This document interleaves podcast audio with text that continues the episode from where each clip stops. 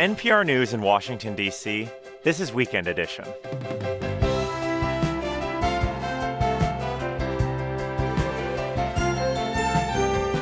I'm Miles Parks. Good morning. Vice President Kamala Harris responds to a flurry of Supreme Court decisions this week. It is about an attack on foundational freedoms and on the access to opportunity. The VP sat down with NPR's Michelle Martin. We'll talk through the politics. A new proposal tries to prevent black lung disease in mine workers. Also, smoke is still hovering over parts of the U.S. We check in on where it's coming from. Plus, are you ready for July 4th? If you're having a cookout, you need a playlist. NPR Music has you covered. Tune in. It's Saturday, July 1st. The news is next.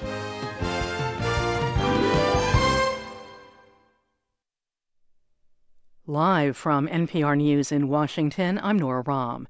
The State Department issued a report yesterday on the 2021 U.S. evacuation from Afghanistan.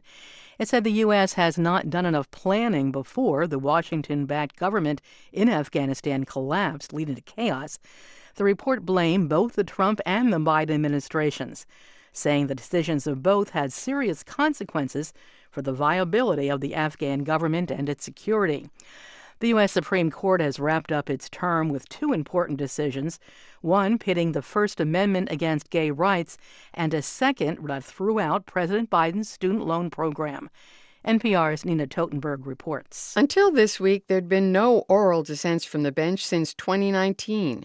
Even last year, when the court handed down its decision reversing Roe v. Wade, the court did not convene to announce its opinion from the bench, the result being that dissenters were not allowed to make a public display of their disagreement. But this week, Justice Sonia Sotomayor spoke for the court's three liberals in both the affirmative action and gay rights cases, and Justice Elena Kagan spoke for them in the student loan case. Nina Totenberg, NPR News, Washington. It's July 1st when many new laws go into effect in several states. In North Carolina, most abortions are banned after 12 weeks of pregnancy. A federal judge ruled the prohibition may take effect while a challenge is being litigated. As of today, Georgia will require some Medicaid recipients to get a job. It's the only state in the U.S. to impose a work requirement. From member station WABE in Atlanta, Jess Mador reports. Rather than expanding Medicaid coverage as fully as federal law allows, Georgia's program limits the expansion to low income adults who complete 80 hours of work, volunteer, or other activities a month. Georgia officials say they expect 90,000 people to participate in the first year, far fewer than would be covered by the fuller expansion. Health advocates have expressed concern that many qualified applicants in Georgia will have trouble satisfying the work mandates.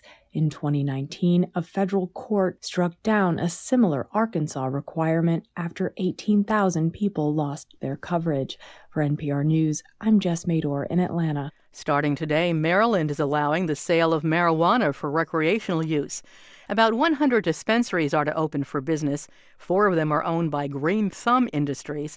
CEO Ben Kovler says it's the end of prohibition. More than two out of three Americans support legal adult use cannabis, and the folks in D.C. haven't quite heard that and haven't quite acted. Uh, but what we see here today, what we see around the country, is Americans are choosing cannabis for well being. They're choosing it to feel better. Uh, anyone over the age of 21 can legally purchase marijuana. This is NPR News. This is 90.9 WBUR. I'm Sharon Brody in Boston. Leaders with the Massachusetts Teachers Association are calling the U.S. Supreme Court ruling to strike down the student loan forgiveness plan a blow to social and racial justice. WBUR's Carrie Jung reports the group links high levels of student debt with the nation's current educator shortage. You need a bachelor's degree to get an initial teaching license in Massachusetts, but that license is only good for five years. After that, educators must qualify for a professional license, which requires a master's. For Chelsea first grade teacher Kyle McGee, that degree will require her family to take on even more student debt than they're already carrying. The price of the schooling that's required is really difficult, and I wish that there was like more laid out plans for how to avoid this kind of debt. McGee says the forgiveness program would have significantly reduced her husband's $50,000 student loan debt, which would have made it easier for her family to afford her master's degree. For 90.9 WBUR, I'm Carrie Jung. Former Boston Globe Media Partners president Vinay Mehra is suing the company for more than $12 million. In a suit filed this week, he claims the parent company of the Boston Globe unlawfully fired him in 2020 and that he's owed more than $12 million in lost wages, commissions, and severance. Mehra alleges that management did not want to pay him his full commission after he succeeded in his role. He says the company fired him after he did not agree to a reduction in the commission. WBUR has reached out to the Globe for comment. This is day two of Boston Harbor Fest. Events throughout the city today include live music, kids' activities, and a fireworks display on Long Wharf at 9:15 p.m. You can see a full schedule at bostonharborfest.com.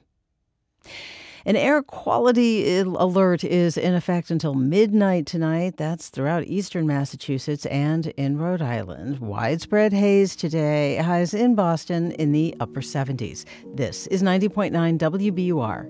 WBUR supporters include the Corporation for Public Broadcasting, a private corporation funded by the American people, and Jarl and Pamela Mohn thanking the people who make public radio great every day and also those who listen.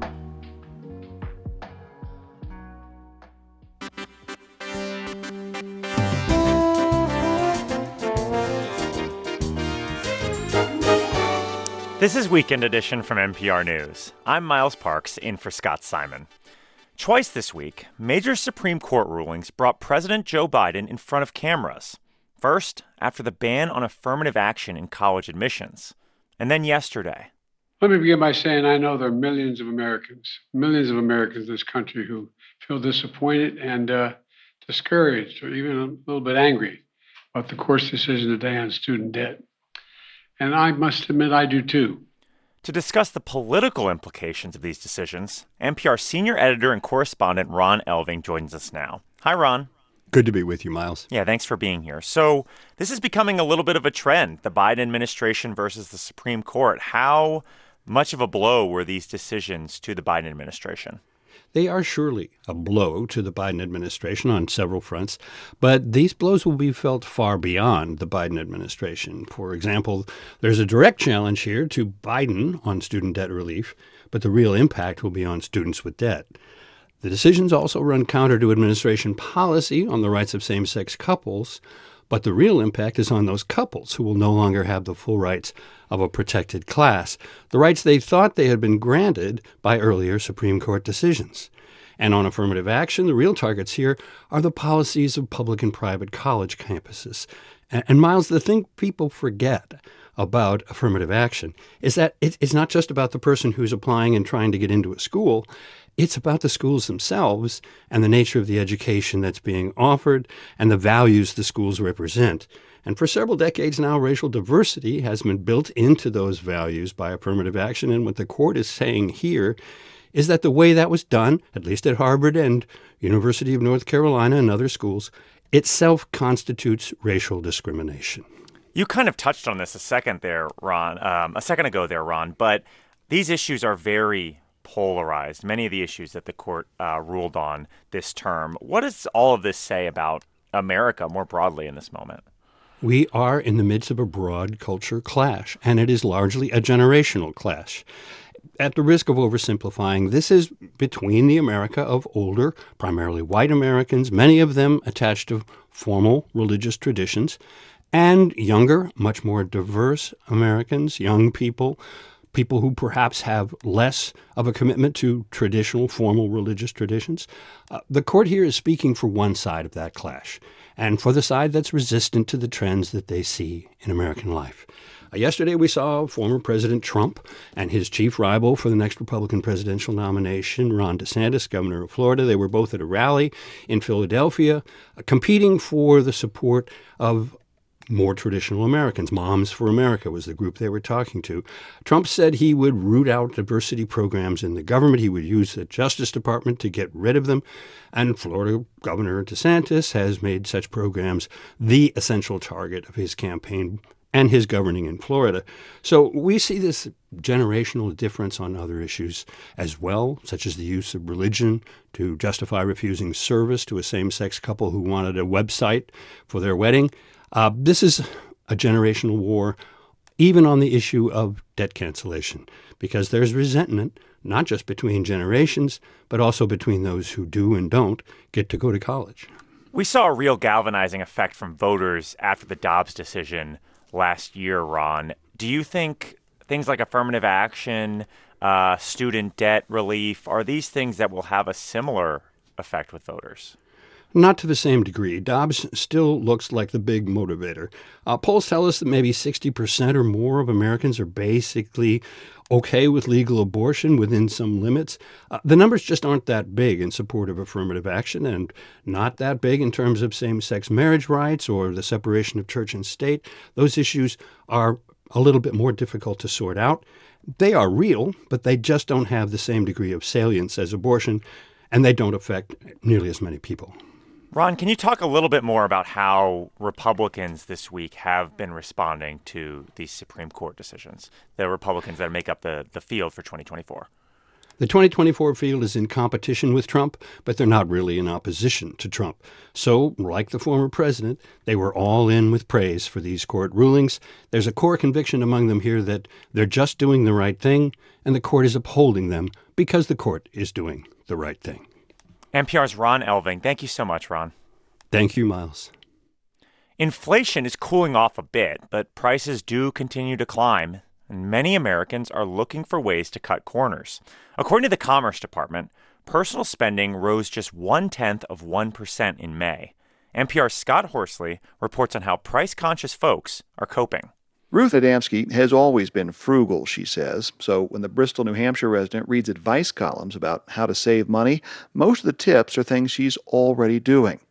Adamski, who relies on Social Security, keeps a tight lid on her grocery bill. She typically cooks meals from scratch rather than buying pricey prepared foods. The day before yesterday, I made six dozen pot stickers and put them in the freezer for whenever. Adamski has also cut back on buying books and magazines, and she's skipping this year's Comic Con convention, even though she already has a homemade costume inspired by a favorite Star Wars character. I belong to a Facebook group for Kylo Ren costumes.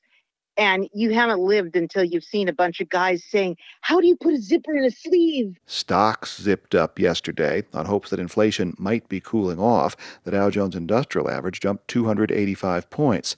But underneath the costume, the picture is not so rosy. So called core inflation, which strips out volatile food and energy prices, remained stubbornly high in May. That's the figure that's closely watched by the Federal Reserve. Electricity prices have jumped nearly 6% in the last year. As the summer heats up, Rebecca Veverka is looking for cheaper ways to stay cool. I've been shopping around trying to find cheaper electricity and just been keeping the windows open as much as I can, hanging out in the basement if I can, just to every little penny counts with the energy prices being as hugely inflated as they have been. Veverka, who lives in Parma, Ohio, has also started shopping at a discount grocery store going without her favorite sparkling water, and juggling streaming services to cut her cost for televised entertainment. Rather than having Netflix and Disney Plus and Peacock and five others that are must haves, I've canceled all of them and I'm only using one at a time. So right now I have Peacock. So I finished Poker Face. It's probably time to move on to, I guess I'll watch Ted Lasso. That one's on Apple Plus. The Commerce Department says many people are making more money. Personal income rose faster than spending in May, so many people were able to save more. Veverka used some of her savings to pay down credit card debt, which has grown increasingly costly with rising interest rates. The average interest on credit cards now tops 20%, a record high. While pinching her pennies, Veverka opted not to visit a friend in Washington state this year. She is planning a trip to Myrtle Beach, though, later this summer to see her parents. I've been putting off, but I managed to find a pretty decent airfare later in August through the, you know, economy Spirit Airlines, which it gets me there, I guess. Airfares have fallen in each of the last two months, thanks in part to lower jet fuel prices. Overall, Americans spent less money on stuff in May, but more money on services like travel and entertainment. Adamski, the retiree in New Hampshire, keeps a positive attitude about coping with inflation on a fixed income. It's all about setting priorities, she says. if there's something she really wants, she'll find a way to cut spending elsewhere. You make choices with what you have available to you. I don't feel like I'm suffering. I mean, why should I? I have six dozen Chinese pot stickers in the freezer. I'm rich. That kind of attitude may come in handy during what's turning out to be a lengthy battle to put inflation itself on ice. Scott Horsley, NPR News. The Federal Mine Safety Agency, after decades of stalled attempts, has a proposal to tighten rules about how much harmful silica dust mine workers can be exposed to. Justin Hicks of WFPL in Louisville, Kentucky, reports the dust causes the deadly black lung disease. So the proposal has victim advocates celebrating. For years, Vonda Robinson watched her husband struggle for breath. He worked in coal mines and was diagnosed with black lung disease. She remembers the first time seeing the silica in her husband's lungs on an x-ray. One of the pulmonologists showed me. He said, "You see that?" And he he said, "It looks like slivers of glass, don't it?" I said, "Yes, it does." And I mean, all that is is just going in there and cutting. Robinson learned that the silica comes from drilling into the rock that surrounds coal. She also learned that mine workers are legally allowed to be exposed to silica dust levels twice that of any other worker in the nation. She wanted to change that and eventually became vice president of the National Black Lung Association. After years of fighting, she now has something to celebrate. Yes, and I'm so happy. I'm so happy. She's happy because on Friday, after decades of reports, promises, and false starts, the Mine Safety and Health Administration released a proposal to put silica exposure levels for miners, coal or not, in line with all other workers in the U.S. Here's MSHA Assistant Secretary Chris Williamson. All miners deserve this level of protection and they deserve to have their health prioritized. The law is very clear about that. And I think that just makes a lot of sense on a personal human level. The rules would require routine medical testing of workers at all mines, not just coal. Williamson says the government wants to know more about their exposure to silica dust, too. We know some of these things in coal because of that the the existence of those surveillance programs and those things don't exist in metal non-metal mines. If the proposed rules go into effect, companies will need to find ways to limit exposure with measures like giving miners quality respirators or limiting their time exposed to silica, some of which many companies are already doing. Once posted in the Federal Register, there will be a 45 day comment period on the rules. For NPR News, I'm Justin Hicks in Louisville.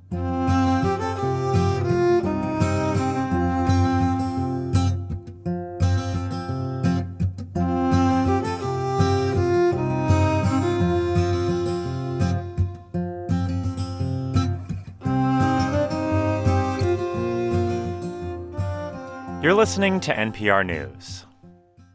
Good morning. I'm Sharon Brody. It's 8:18 and coming up in about 5 minutes here on 90.9 WBUR, you'll get the latest on Canada's extraordinary wildfire season. It's causing problems in many regions of the U.S. In fact, fires have led to an air quality alert in effect until midnight tonight in eastern Massachusetts and Rhode Island. Widespread haze today in Boston, highs in the upper 70s. Widespread haze tonight, lows in the mid 60s. For tomorrow and Monday, a chance of showers and thunderstorms, highs in the low 80s. And looking ahead to the holiday, on July 4th, a mostly sunny Tuesday with highs in the mid 80s. It's 66 degrees now in Boston. This is WBUR. I'm Susan Stamberg. When the time comes for a new car, consider donating your old one to us. We will turn it into your favorite programs. Here's how. Just go to WBUR.org.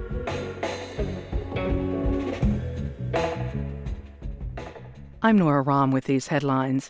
More violence was reported overnight in several cities across France. Protests began Tuesday after a 17 year old of Algerian descent was shot to death by police during a traffic stop. The UN is ending its peacekeeping mission in Mali, which has been attempting to protect civilians against an Islamist insurgency since 2012. The country's military rulers have now demanded the peacekeepers leave since they brought in Russian mercenaries. And representatives of Hollywood actors and the Hollywood studios have agreed to extend their contract through July 12th. It had been set to expire last night. This avoids a strike, at least for now. I'm Nora Raum, NPR News in Washington.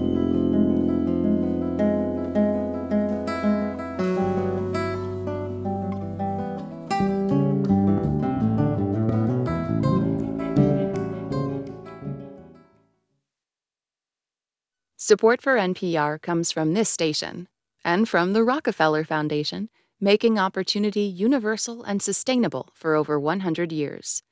From Jarl and Pamela Mohn, focusing on civil liberties, foster youth, public radio, and the arts. And from Eric and Wendy Schmidt, through the Schmidt Family Foundation, working together to create a just world where all people have access to renewable energy, clean air and water, and healthy food.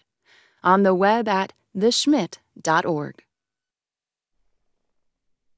This is Weekend Edition from NPR News. I'm Miles Parks. It has been a bruising year for the Biden administration at the Supreme Court. Last year at this time, the Dobbs decision overturned Roe v. Wade. Just this week, the court strikes down affirmative action in college admissions, turns back the administration on student debt relief, and restricts LGBTQ rights. Vice President Kamala Harris was in New Orleans this week, and she sat down with NPR's Michelle Martin. Michelle joins us now to talk about that conversation. Good morning, Michelle. Hey, good morning, Miles. Great to have you here. So, tell me a little bit about why the vice president was in New Orleans. Well, she was a featured speaker at the Essence Festival. It's one of the largest, they would say the largest, music festival in the country. And people come from all over for concerts and fun, but also for panels and networking. I mean, and this was a crowd that was really excited to see her. A lot of people said that they identify with her and they want to support her. It's a logical place for her to be to sort of establish herself as a major player. Well, her message was that people should celebrate and have fun and enjoy each other's company. But she also had a pretty sobering message that people's fundamental rights are at stake. She said that democracy is fragile, that what happens in the U.S. has implications all over the world, and that these recent Supreme Court decisions in particular made it clear that people need to vote up and down the ballot, and as she put it, fight for the future we deserve. Well, that was her message from the stage, but you sat down with her after. Tell us a little bit about that interview. Well, you know, she clearly seemed to be reveling in the fact that this is a very supportive crowd and she seemed to be enjoying herself. But her comments, as I said, were very sobering. Here's a little bit of my conversation with her.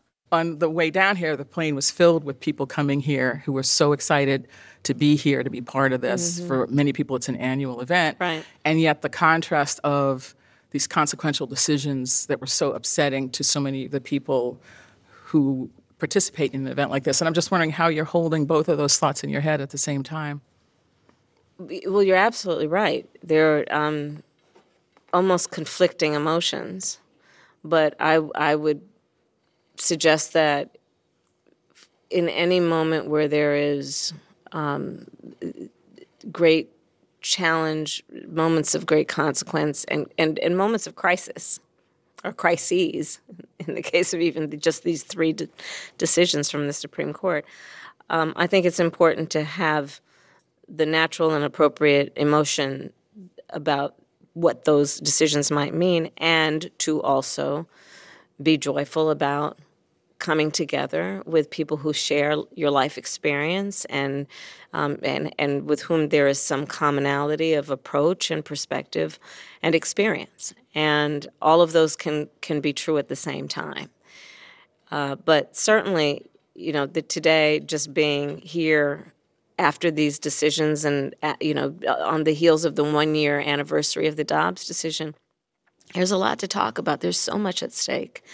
And that's why on the stage um, you know last time last year when i was on the stage it was more kind of a, fun interaction and, and we designed it that way. But today it, it was quite serious because this is a serious moment and um, fundamental issues are at stake, and I do believe that there is a, a, a national um, movement afoot to attack hard won and hard fought freedoms. So, Michelle, you can hear there that she views this as a real fight, essentially. How does she fit into that as vice president? Well, I have to tell you, Miles, that her answer surprised me a little bit and that she didn't so much frame this as part of her responsibility as vice president. She said that it was her responsibility as an American. Uh, take a listen. I have a role as an American the role I think we all have as people who love our country and understand what is at stake and and as people who believe in the promise of our country but understand we have some work yet to do to fully achieve that promise. I think about my role as Vice President of the United States and what that means, both in terms of the bully pulpit that I have um, and, and the responsibility that comes with that to hopefully inform folks of, of things I might be aware of, but also to elevate public discourse and hopefully cut through the, the misinformation. And as you might imagine, Miles, she also called on the people there to vote, but also to remember to vote up and down the ballot. That's NPR's Michelle Martin. Thanks, Michelle. You're welcome. Something like 500 wildfires continue to burn across Canada, and it's affecting the air we breathe. Earlier this week, the air quality in Toronto was among the worst in the world, and many Americans in the Midwest and on the East Coast continue to endure hazy, smoky conditions. Canadian journalist Sheena Rossiter is in Edmonton, Alberta, and she joins us now. Hi, Sheena. Hi. So, give us the latest. What's the latest on these wildfires in Canada? Well, this continues to be the worst wildfire season on record due to the unseasonably hot and dry conditions across the country. In Western Canada, where I am, we typically have fires this time of year, but what's unusual is that there have also been fires in Eastern Canada, like the province of Nova Scotia. And now what we're seeing is how bad it's getting in Quebec.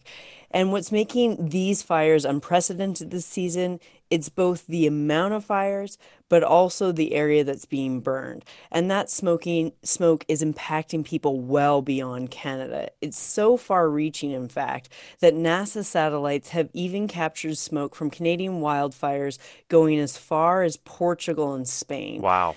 So smoke is still, yeah, and smoke is still blanketing the Midwest and East Coast, and that's coming from wildfires in Quebec, where there's some 71 active wildfires that are still burning, and that's where about 2,300 people have been evacuated from their homes. Yeah, I have to admit, we've been going through this for weeks here in D.C. My dog is not thrilled about it, but how long are these expected to last? Well, this is just the start, and wildfires are normal in Canada this time of year, but just not at this scale. So, fire season typically starts as early as May, which it did this year with fires here in the province of Alberta. And it goes all the way until October, or at least it can go until October. Mm. And fire season peaks in about July or August when the country's experiencing the hottest weather. So, this, as I mentioned, this is the worst fire season on record. So far, about 20 million acres of land has burned, which has surpassed the number of burns from 2021 and 2022 combined. And with temperatures expected to soar throughout the month of July, well, fires are more expected to only get worse. And what does the effort to fight them look like? I mean, how is this going for the firefighters? Well, since May, close to 1,500 firefighters have come from around the world, 10 countries in total, to the provinces of Ontario, Quebec, Alberta, and British Columbia to help put out some of these fires. And the latest foreign pack of firefighter arriving from South Korea, which is sending 151 people to put out the blazes in northeastern Quebec. And these wildfires, they're really causing significant damage to the affected areas across the country. Any health advice from Canadian officials on what they can do to protect against this this bad air quality? Yeah, and today's a significant day here in Canada. It is Canada Day, and many Canadians are taking this national holiday to get outside and celebrate with their friends and family. But in some parts of the country, it's not safe to do that right now. So some outdoor activities in places like Montreal have been canceled due to poor air quality over the past few weeks. And uh, health officials are basically encouraging people to wear N95 masks if they do want to get outside. And that's if the air quality index is over 150, then you should be masking up with an N95 in order to be able to breathe okay. That's Sheena Rossiter in Edmonton, Alberta, joining us on Canada Day. Thank you, Sheena. Thank you. Next week, millions of Americans will celebrate the country's independence exactly as our forefathers imagined.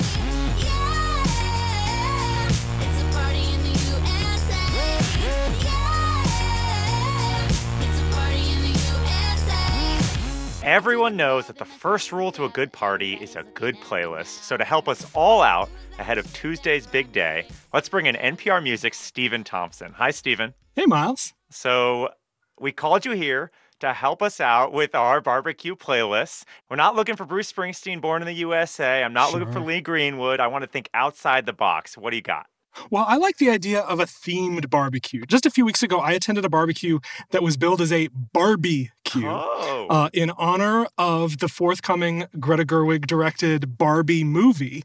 It was also Pride Month, and so they kind of combined the two ideas, which were already pretty close cousins, and put together, uh, you know, everybody dressed as Barbie or Ken. There were pink drinks with glitter, the whole works. Really excellent, excellent party. And the playlist was full of kind of Pride themed songs, songs from the soundtrack to the upcoming film Barbie, and also, of course, Aqua's eternal 1997 hit Barbie Girl.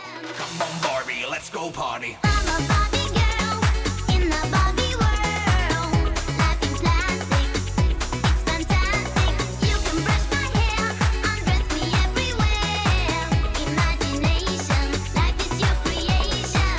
So, one of the nice things about the barbecue idea is that you can really musically take it in so many different ways. There are songs coming out on that Barbie soundtrack. In fact, there is a version of Barbie Girl performed by Nicki Minaj and Ice Spice.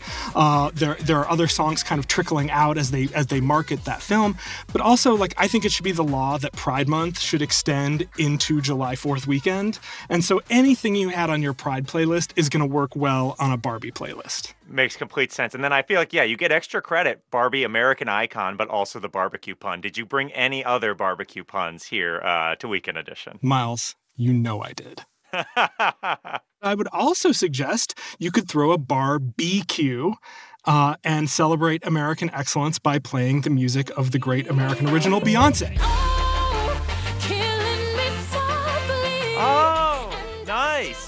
Bring the hive to the barbecue. I love it. A bar B E Y Q. Uh, you can take the complete collected works of Beyonce, play them in any order you want because this is America. And uh, really, we could drop the needle absolutely anywhere. It's Beyonce. You know Beyonce. You love Beyonce. Let's hear a little bit of countdown. What the heck?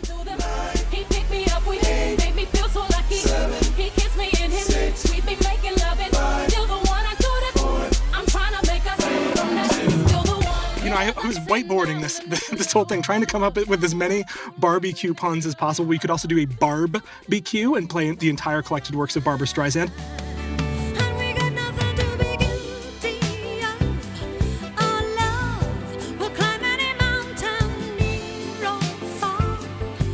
But if you did that, I think you have to play them in exact chronological order because I think she's a stickler. The vibe of that barbecue, I don't know. I just, I'm trying to imagine it. There'd be a lot of stillness. But in all seriousness, though, when I think about great barbecue music, I have lived in Washington, D.C. for 17 years now. And when I think of kind of the sounds of a summer in D.C., I think about go go music. Um, you know, funk with certain kind of rhythms attached to it. A go go themed barbecue, pull out your Chuck Brown records, pull out your Rare Essence, Trouble Funk. My favorite go go song is by the group EU. They have a song uh, called Da Butt uh, that is has been a source of complete joy in my life for like 35 years.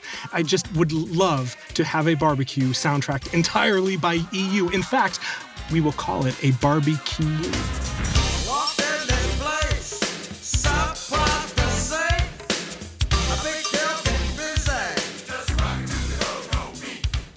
Feel like I can like I'm like pantomiming flipping burgers, like kind of like doing my like head nod with it. I've got like 15 to 20 people around me drinking some beers. That is good, good, good, good barbecue music. I mean, go go is perfect for any barbecue, but let's be honest. The air quality in DC right now, I will probably spend actual July 4th like dragging a kiddie pool into my living room and watching Queer Ultimatum with my family. Uh, but let's pretend that I am throwing the barbecue of my dreams. Well, we appreciate it. Stephen Thompson, playlist wizard from NPR Music. Thank you so much for joining us. Thank you, Miles.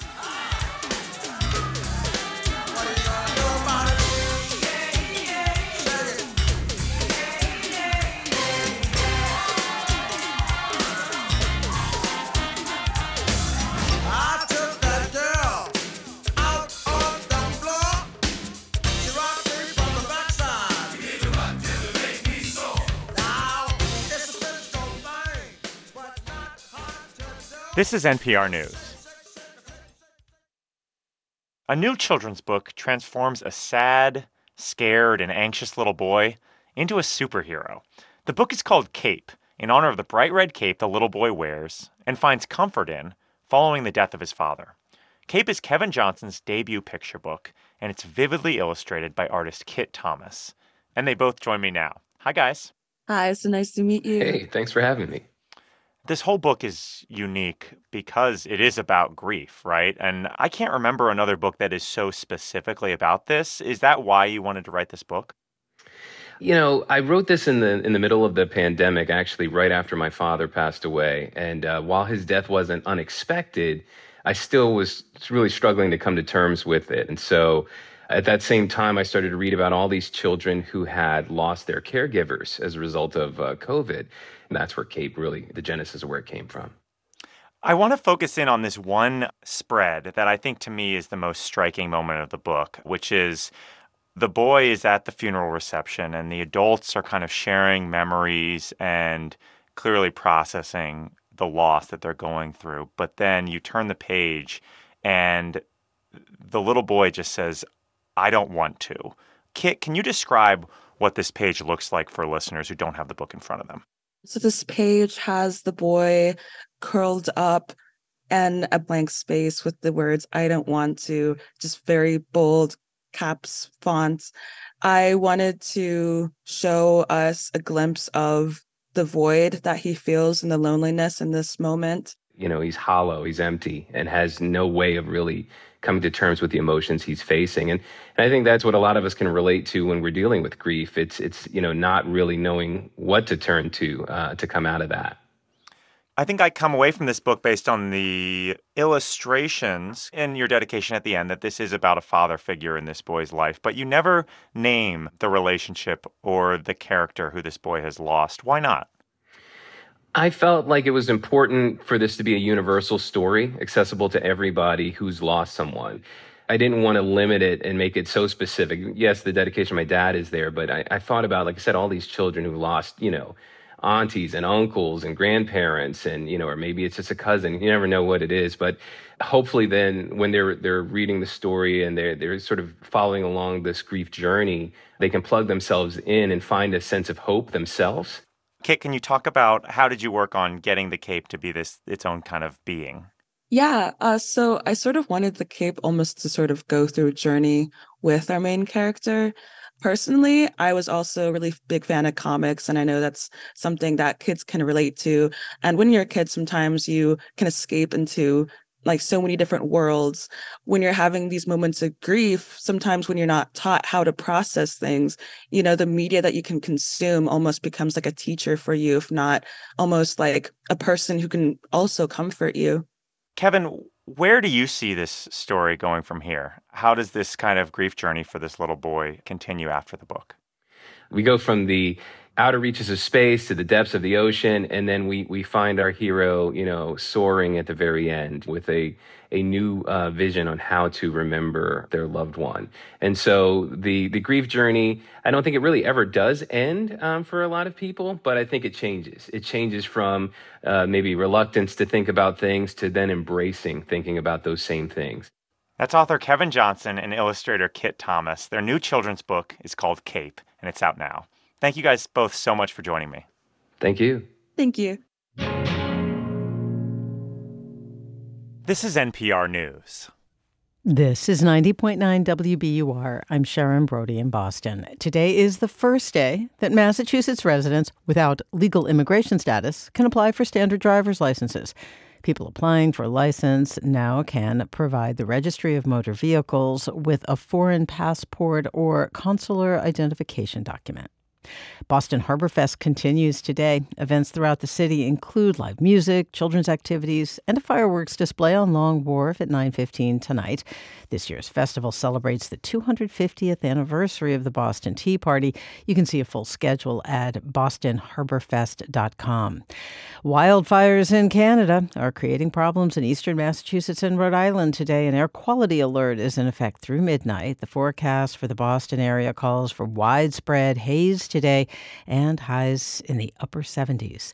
It is 66 degrees in Boston. This is 90.9 WBUR. We're funded by you, our listeners, and by the Cape Playhouse in Dennis Village, now playing Sense and Sensibility. Up next, the Tony Award winning musical Jersey Boys. Tickets at capeplayhouse.com. Ocean State Job Lot, valuing their commitment to being diverse and inclusive. OceanStateJobLot.com. And Mayor's Office of Arts and Culture with Boston Urban Pride's Music and Arts Fest, July 2nd at City Hall. LesbigayUrbanFoundation.org. On last week's Wait, Wait, Don't Tell Me, actor Karen Allen revealed how Steven Spielberg cast her in Raiders of the Lost Ark. He said, How well can you spit? Ooh. And I just found it coming out of my mouth, I said, Oh, I can hawk him with the best. Hell yeah, I'm Peter Sagal. On this week's show, Jewish matchmaker Aleeza Ben Shalom explains how to cast your life's co star. Join us for the news quiz from NPR. Saturday and now Sunday at 10 on 90.9 WBUR. Support for NPR comes from this station and from Indeed, designed to be an end to end hiring solution for businesses of any size to attract, interview, and hire candidates all from one place. More at Indeed.com/slash NPR. From Bank of America, offering access to resources and digital tools designed to help local to global companies make moves for their businesses. Learn more at bankofamerica.com/slash banking for business and from the listeners who support this NPR station. This is Weekend Edition from NPR News. I'm Miles Parks.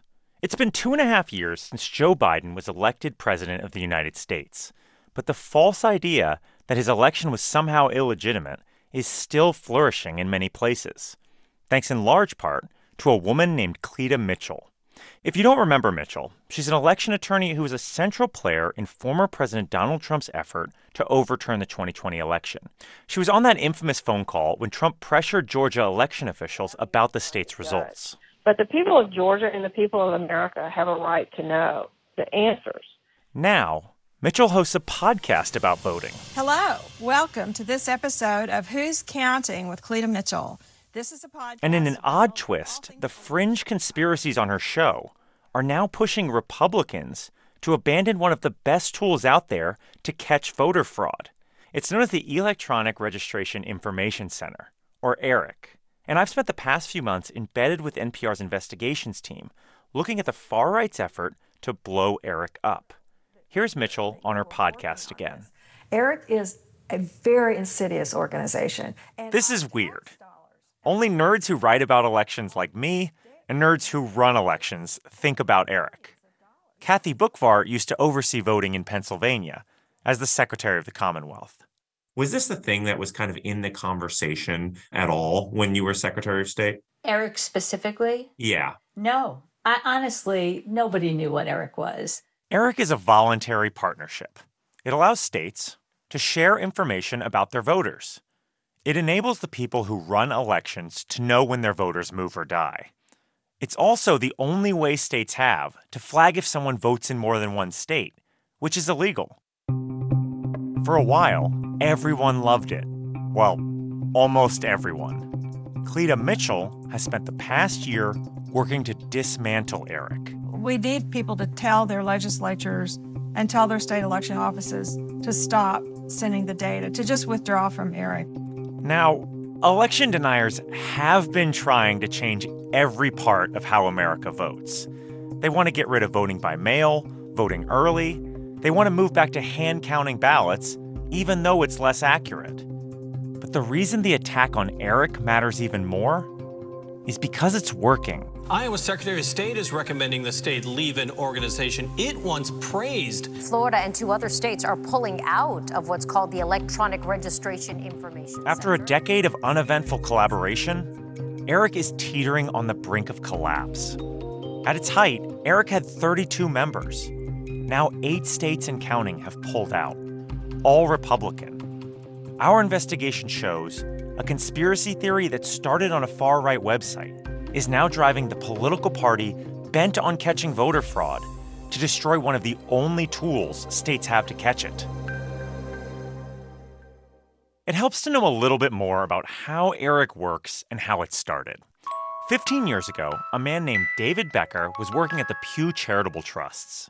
His team got a bunch of voting people together and just asked them, What can we do to make elections better? Every single election official we asked uh, back in 2008 said voter registration. The federal government had begun requiring states to keep statewide voter lists, but it felt impossible to keep them up to date. Our society is highly mobile. About one third of all Americans move within any given four year period. And millions of people die every year, too. All that makes planning where people should vote or how to get information to them really hard because the addresses voting officials have on file are often wrong.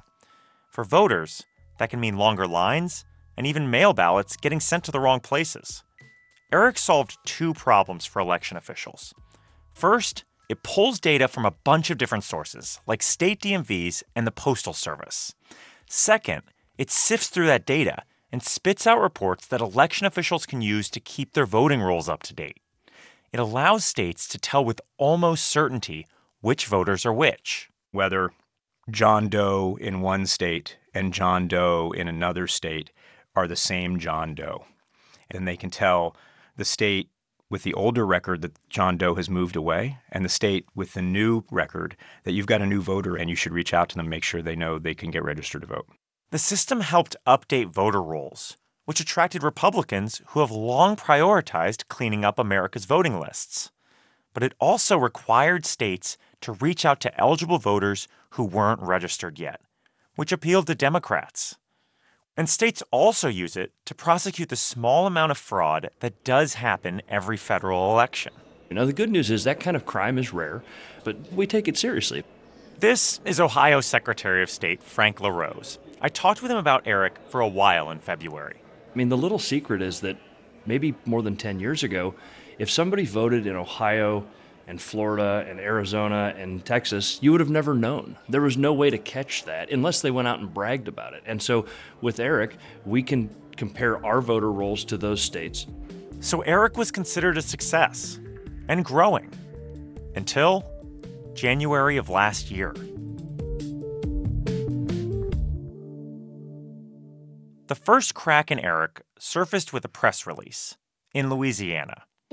On January 27, 2022, the Republican Secretary of State, Kyle Ardoin, announced that Louisiana was putting its membership in ERIC on pause, citing concerns raised by, quote, citizens, government watchdog organizations, and media reports.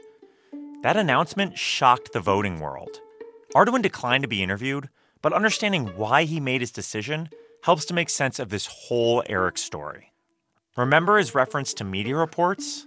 Well, roughly a week before Louisiana's announcement, a prominent far right website called the Gateway Pundit published the first of a series of articles about Eric. The website's founder, Jim Hoft, summarized the key points in an interview with Steve Bannon. It was meant to be a voter cleanup organization.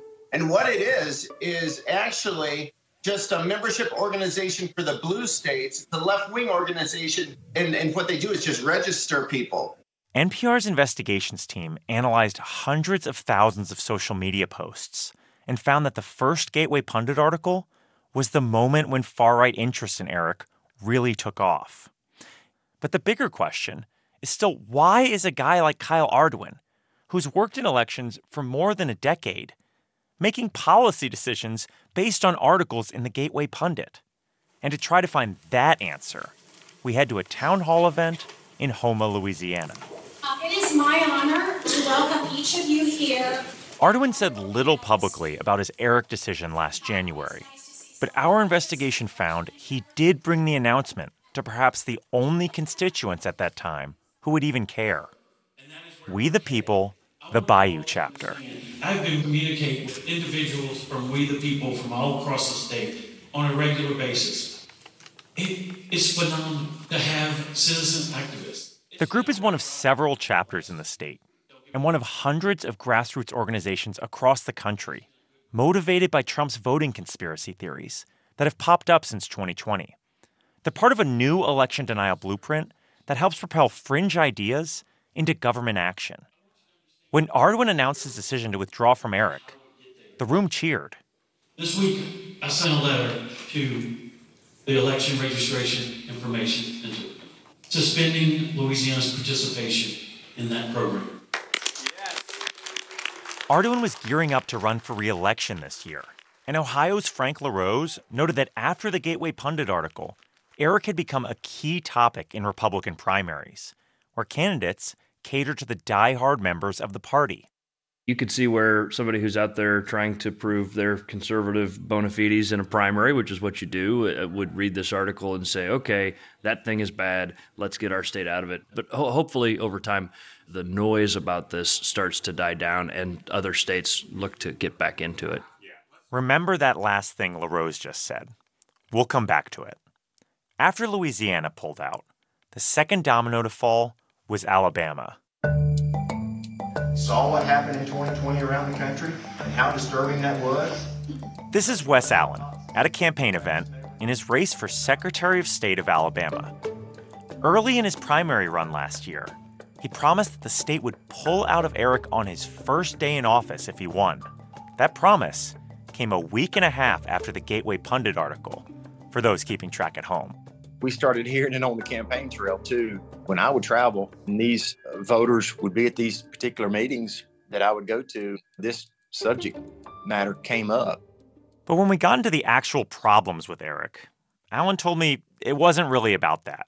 One issue that keeps coming up is this alleged connection to George Soros. The liberal billionaire is at the center of a lot of false, right wing, and anti Semitic conspiracies. The initial Gateway Pundit article calls Eric Soros funded in its headline. And when Allen made his announcement, he said, quote, Soros can take his minions and his database and troll someone else because Alabamians are going to be off limits permanently. But when I asked him about that accusation, he backed off it. I mean, it's maintained now by the states, but it really doesn't matter in my mind um, who funded Eric. You know, we're still not going to participate in it. You know, it doesn't matter if it was a leftist group or right group, whoever. We just feel, and you know, I heard loud and clear on the campaign trail that the people of Alabama want their data protected. Just to be clear, the Soros funded Open Society Foundations has given money to Pew Charitable Trusts, which helped develop Eric. But there's no evidence that Soros has ever had any involvement with Eric. The data security concern Allen mentioned comes up a lot too. But Eric encrypts all the sensitive data it gets from states, like dates of birth and the last four digits of social security numbers, before it even analyzes them. Something that became more and more clear as I talked to Wes Allen was that this was a political decision. So Allen was out, and for a while, it looked like the bleeding might stop with those two ruby red states, Louisiana and Alabama. But under the radar, a powerful pressure campaign was still building, which is where Cleta Mitchell comes in. She's the Republican lawyer trying to take down Eric. Mitchell declined to be interviewed for this story, but her podcast has become a hub of anti Eric messaging. Since 2020, she's also built a network of local election integrity groups. And our investigation found that these sort of groups mobilized to distribute talking points on Eric to state lawmakers and election officials across the country. Mitchell has also met with red state officials on Eric, including Florida's Secretary of State. It's a dear friend and a real friend of election integrity, and that is Cord Byrd. Even before he was secretary, Mitchell said Byrd joined her weekly election integrity calls. You've had such a great uh, open open door and willing right. to listen, and you are very much appreciated. Byrd declined an NPR request for an interview. But this spring, he announced the state was pulling out of Eric, along with Missouri and West Virginia. The states cited data privacy and partisanship issues with the organization, but they all joined voluntarily years ago and didn't voice any issues until the far right started targeting it. Shortly after, more red states dropped out too. Virginia, which was a founding member and joined under a Republican governor, Iowa, and Ohio. But I can tell you that it is one of the best fraud fighting tools that we have. It's a tool that uh, has provided great benefit for us, and we're going to continue to use it. That's Ohio Secretary of State Frank LaRose. Also in February, You've already heard him praising Eric a lot in this story. So, what changed? He told me Eric was dismissing the concerns of Republican states, but he was adamant the misinformation campaign did not influence his decision making. Wild ideas about conspiracies of, you know, data leaking out the back door and secret funding sources and, and all that kind of stuff. I've rejected all of that. And what we've said all along is that this organization needs to be more accountable. It's worth noting that Ohio was an Eric member for six years, and these concerns didn't come up. LaRose is also widely expected to make a run for U.S. Senate. He's not the only Republican who's satisfied the base by pulling out of Eric and is now eyeing a promotion. In Florida, Governor DeSantis, who appointed Cord Byrd, is running in the Republican presidential primary. The secretaries of state in both West Virginia and Missouri, Mac Warner and Jay Ashcroft, have both announced runs for governor. The day Missouri pulled out, the Gateway Pundit reported that Ashcroft told them before telling the public.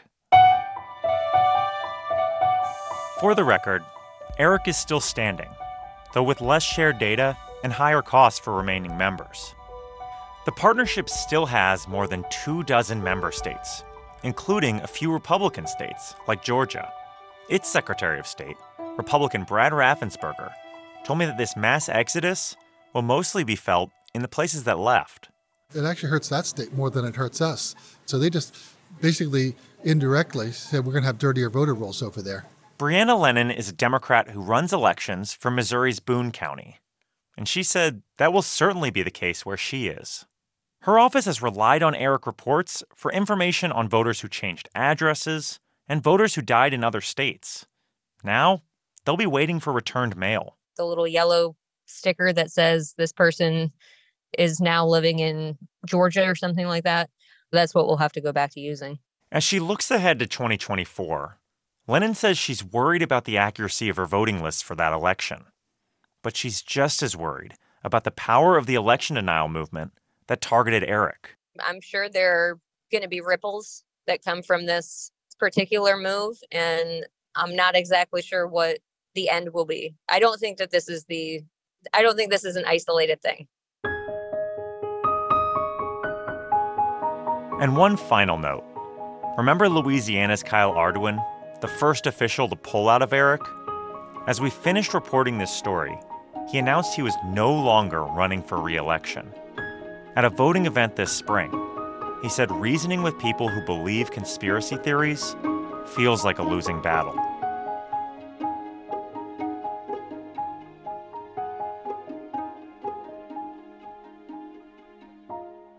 This is Weekend Edition from NPR News. I'm Miles Parks.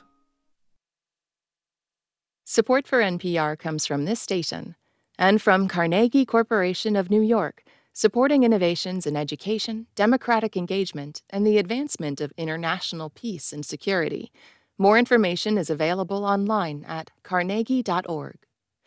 From the estate of Joan B. Kroc, whose bequest serves as an enduring investment in the future of public radio and seeks to help NPR be the model for high quality journalism in the 21st century and from the listeners who support this NPR station. Good morning. I'm Sharon Brody. Just ahead on 90.9 WBUR, more coverage of the Supreme Court's major decisions. And start your Sunday tomorrow with Weekend Edition here on WBUR. You'll hear about threats to election workers. You'll also meet an artist who's just turned 100 years old and is still painting. It is 66 degrees in Boston with an air quality alert in effect until midnight tonight. Widespread haze today and highs in the upper 70s. We're funded by you, our listeners, and by Catchlight Painting, committed to enhancing new and historic homes with a thoughtful approach to interior and exterior painting. More at catchlightpainting.com. Hot dog eating contests have become almost as quintessential as fireworks on the 4th of July and competitors are serious about the battle for the top spot. I had my tonsils out last September, so there's a lot more space in terms of just like airway ability. I'm Scott Detrow. A visit to a competitive eating contest and a broader look at why we do this. That's on the next All Things Considered from NPR News. Today at 5 on 90.9 WBUR, Boston's NPR news station.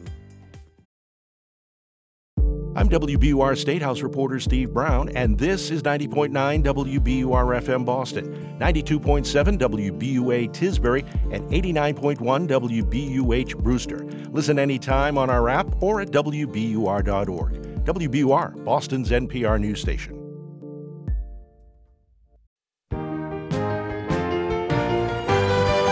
From NPR News in Washington, D.C., this is Weekend Edition.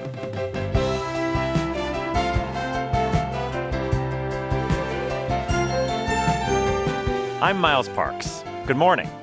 It was a big week in the Supreme Court. We'll debrief and take stock of the term with our own Nina Totenberg.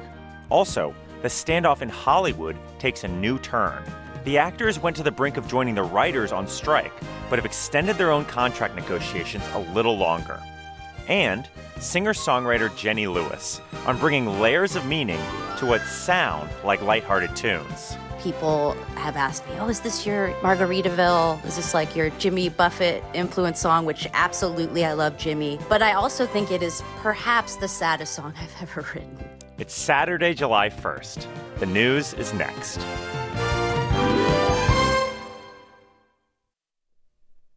Live from NPR News in Washington, I'm Nora Raum.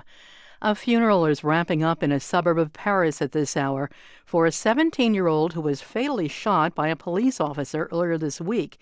His death sparked riots for days. Rebecca Rossman has more. Today's funeral has brought a sense of calm for now to the western Paris suburb of Nanterre, which has been the epicenter of this week's protests. This is where the 17 year old, identified only as Nahel M., was fatally shot by a police officer after being stopped for running a red light on Tuesday. Locals told NPR they were still in shock and hoped today's memorial service would provide some closure. Riots continued across the country for a fourth night. The government has repeated calls for calm, deploying more than 45,000 police officers overnight. For NPR News, I'm Rebecca Rossman in Nanterre. According to German authorities, the unrest has prompted French President Emmanuel Macron to postpone a planned state visit to Germany. Vice President Kamala Harris says freedoms are at stake following a series of Supreme Court rulings on a wide range of issues. As NPR's Dave Mistich reports, Harris touched on abortion rights, gay rights, and other issues while speaking with NPR's Michelle Martin at the Essence Festival in New Orleans. Following a discussion on maternal health and reproductive rights, Harris spoke to NPR about Supreme Court rulings related to LGBTQ rights and affirmative action. Harris also noted that these latest rulings related to personal freedoms come just after the anniversary of Roe v. Wade being struck down. This is a serious moment, and um, fundamental issues are at stake, and I do believe that there is a, a, a national um, movement afoot to attack hard won and hard fought freedoms. The vice president implored citizens to vote, noting that Congress can restore rights that have been weakened or stripped away by the high court. Dave Mistich, NPR News. A law banning most abortions after 12 weeks of pregnancy is taking effect in North Carolina today. A federal judge ruled yesterday it may go ahead while the issue is being litigated. It takes effect as the Southeast region faces a growing number of abortion restrictions. NPR's Sarah McCammon has more. North Carolina's Republican dominated legislature pushed the 12 week abortion ban through in May after overriding a veto from Democratic Governor Roy Cooper. The ban includes exceptions for pregnancies resulting from rape or incest, some medical emergencies, and for certain severe medical problems involving the fetus. Cooper signed a separate cleanup bill this week. It passed with support from Democrats who said it would make some aspects of the law less burdensome for patients and providers. Among other things, the new legislation clarifies that medication abortion is permissible through 12 weeks of pregnancy. Sarah McCammon, NPR News. This is NPR News. This is 90.9 WBUR. I'm Sharon Brody in Boston. New England has continued to experience impaired air quality from wildfires burning in Quebec. That situation could occur more often with climate change. Abagael Giles reports. The province is seeing its biggest fire season since officials started keeping track in modern times. Drought in the northern boreal forest in May allowed dry lightning to ignite more than 100 fires there in a day. Melanie Morin is with the organization that fights fires in Quebec. She says the burning forests are full of old growth trees, where the canopy is very thick. It's quite flat. It makes for a fertile wildfire country, if you will, uh, flat ground that our fires can can run on long distances of lots of fuel to burn. Morin says fires are starting earlier in Quebec and burning longer, and it's hard to say when these ones will go out. Climate change is making Quebec's forests drier in the summer, making the fire season longer. I'm Abagael Giles. Abagael Giles reports for the New England News Collaborative.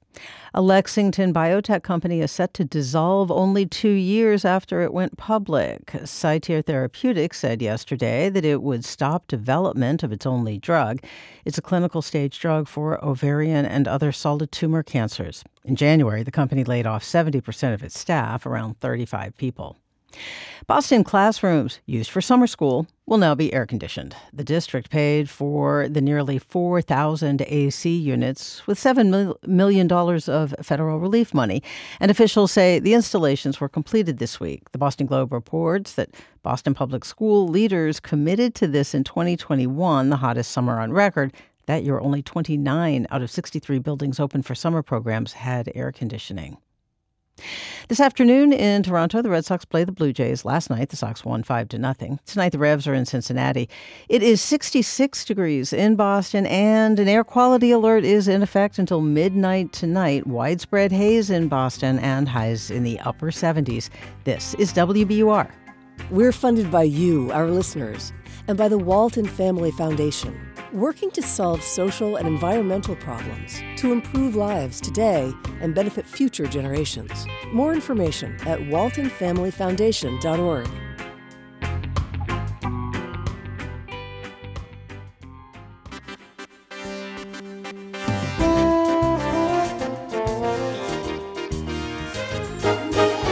This is Weekend Edition from NPR News. I'm Miles Parks. Thanks for being with us.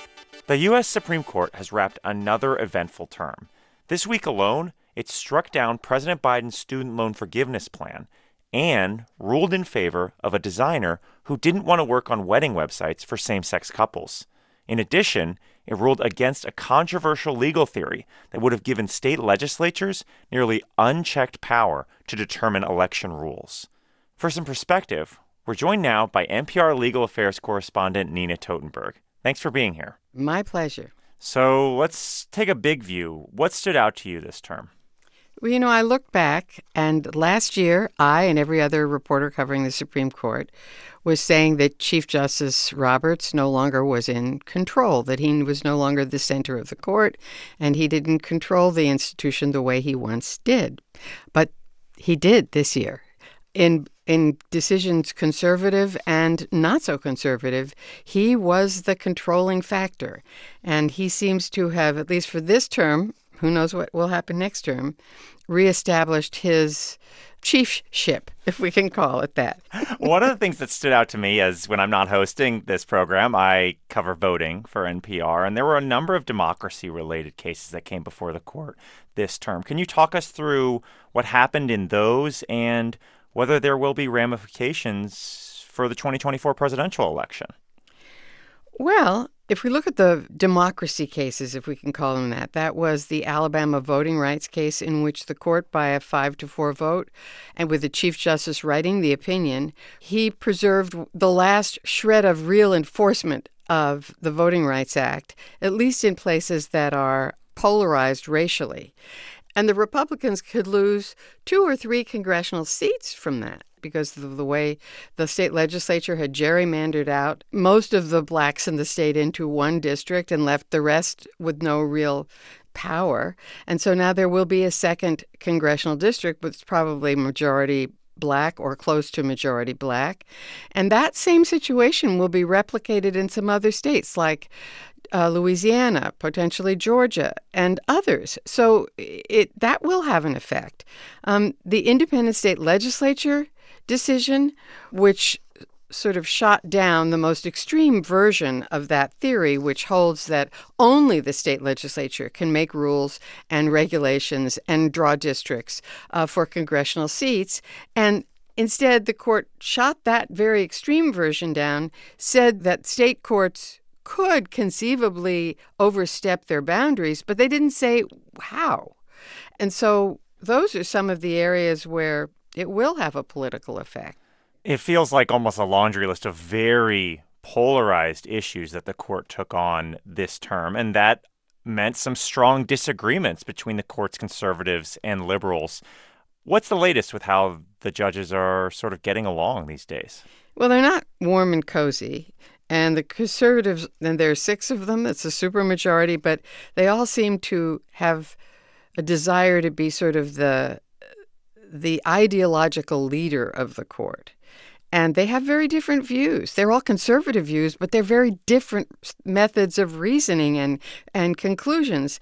So you'll see these cases like the affirmative action case. Well, the Chief Justice wrote the majority opinion, and then three other conservatives wrote separate opinions. They didn't disagree with what he said, but they wanted to get in their two cents worth. And that is not sort of a consensus building kind of a place, I think. Well, and you noticed something in the Supreme Court um, opinion, right? That kind of seemed to lend some lend some light into how the judges are getting along. Can you talk us through that?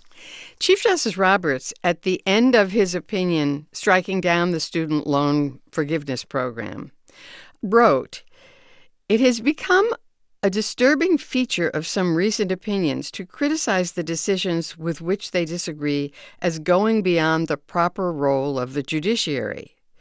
And then he goes on to say, We didn't do that in this student loan case. We used the traditional methods. But he's basically replying to Kagan, who accused the conservatives of abandoning any judicial modesty or restraint. In replying to Kagan's uh, dissent, which was an oral dissent from the bench, he wrote, We have employed the traditional tools of judicial decision making. Reasonable minds may disagree with our analysis. In fact, at least three do. We do not mistake this plainly heartfelt disagreement for disparagement. It is important that the public not be misled either. Any such misperception would be harmful to this institution and our country. You know, we haven't had any oral dissents from the bench until this week. I'm told that all during the pandemic, there were people who wanted to dissent from the Dobbs case. and They wanted to read it from the bench, but the other members of the court said it wasn't possible. We were still didn't have a public in there. We only had the the press corps and whoever was arguing a case. So then you move on to this year, and we haven't had any dissents from the bench until this week and the affirmative action case. And then we had more today one in the gay rights case from Justice Sotomayor and one in the student loan case from Justice Kagan. It's not unusual for justices to say mean things about each other in oral dissents from the bench or in written copy. This Roberts addendum is not for the members of the court. It's for the public. Hmm. So, uh, outside of the opinions, there have been a lot of stories over the last couple months about the justices and their relationships with conservative billionaires. What's the latest there? The chiefs keep saying we're working on an ethics code or suggesting that. Mm. But what we hear is crickets. And I think that's probably because he can't get everybody on the court to sign on. And you really need everybody. Because if two or three justices say, Excuse me, I'm ind- an independent justice, I don't have to do that, I think that's unconstitutional, I think it's wrong, then you don't have an ethics code. You have to have everybody on board, and clearly he doesn't. NPR's Nina Totenberg. Nina, thank you so much. You're welcome.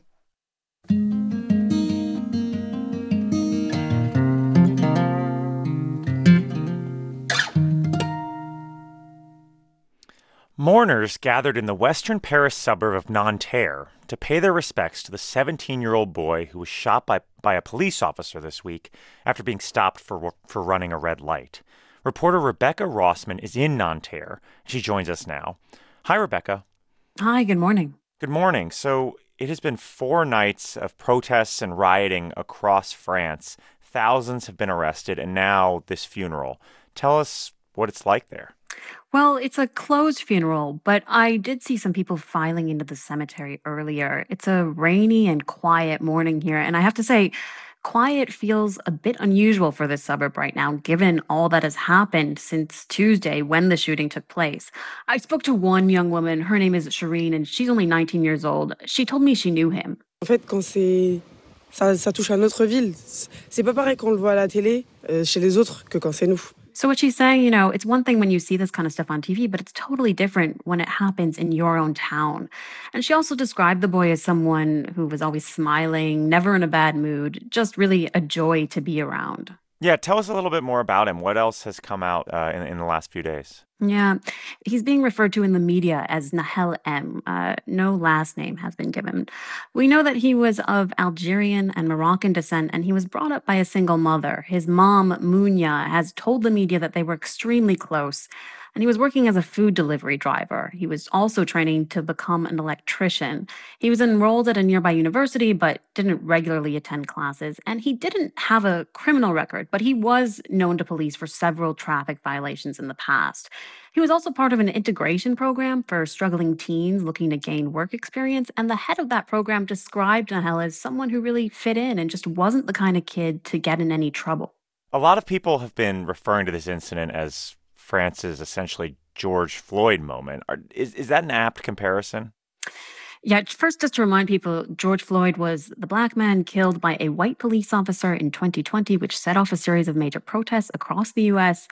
What I've been hearing from a lot of activists in particular uh, they take some issue with that comparison, actually, because they say it makes it sound like people in France are just waking up to issues like systemic racism and police brutality, when this is something that they've been signaling for years, if not decades. But I think what they hope is that the greater public is becoming more attuned to what they see as a culture of impunity within the police force, and they hope that this will start a greater conversation. Any idea on whether these protests are expected to continue into the weekend and into next week? Yeah, I think we can definitely expect that. There were 1,300 arrests made uh, last night alone. That's up from 900 arrests the previous evening. That being said, the government has deployed 45,000 police officers across the country to quell protests. And the government is warning young people, especially, to stay at home. The average age of the arrests made on Thursday night was only 17 years old. Some were as young as 13 years old. So the government has repeated calls for calm, but especially given that it's the weekend now, it's likely there will be more activity on the streets this evening. That's reporter Rebecca Rossman in France. Thank you so much, Rebecca. Thank you.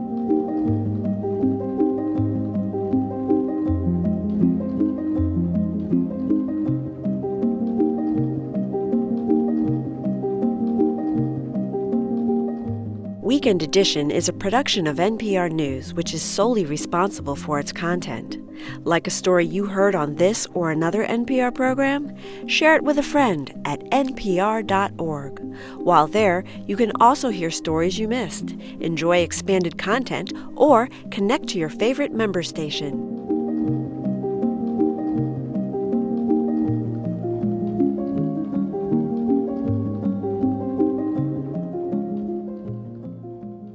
You're listening to NPR News. Good morning. I'm Sharon Brody. It's 9:18 and coming up in about 5 minutes you'll get the story on the state of training for medical students to care for people in the LGBTQ community. And keep in mind, wherever the summer takes you, at the beach or at the park, on a walk or at your desk, the WBUR app makes it easy to tap and listen. Listen live and catch up on anything you missed. Download the WBUR app today. It's 65 degrees in Boston and air quality alerts in effect until midnight tonight. Widespread haze in Boston today with highs in the upper 70s. I'm Mary Louise Kelly. On All Things Considered, I try to drive hard questions. Your old car can drive our whole program. Consider donating it. And thanks. Just go to WBUR.org.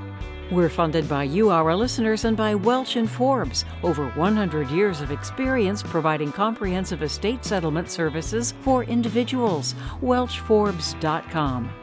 I'm Nora Raum with these headlines. The State Department has issued a report on the 2021 U.S. evacuation from Afghanistan. It said the U.S. had not done enough planning before the Washington backed government in Afghanistan collapsed, leading to chaos. The report blamed both the Trump and the Biden administrations. A truck rammed into several vehicles and ran over pedestrians in western Kenya last night. Police say at least 48 people were killed. And a bus crashed and burst into flames early this morning in western India. Police say 25 people were killed. They say most of the deaths were the result of the fire. I'm Nora Raum, NPR News in Washington.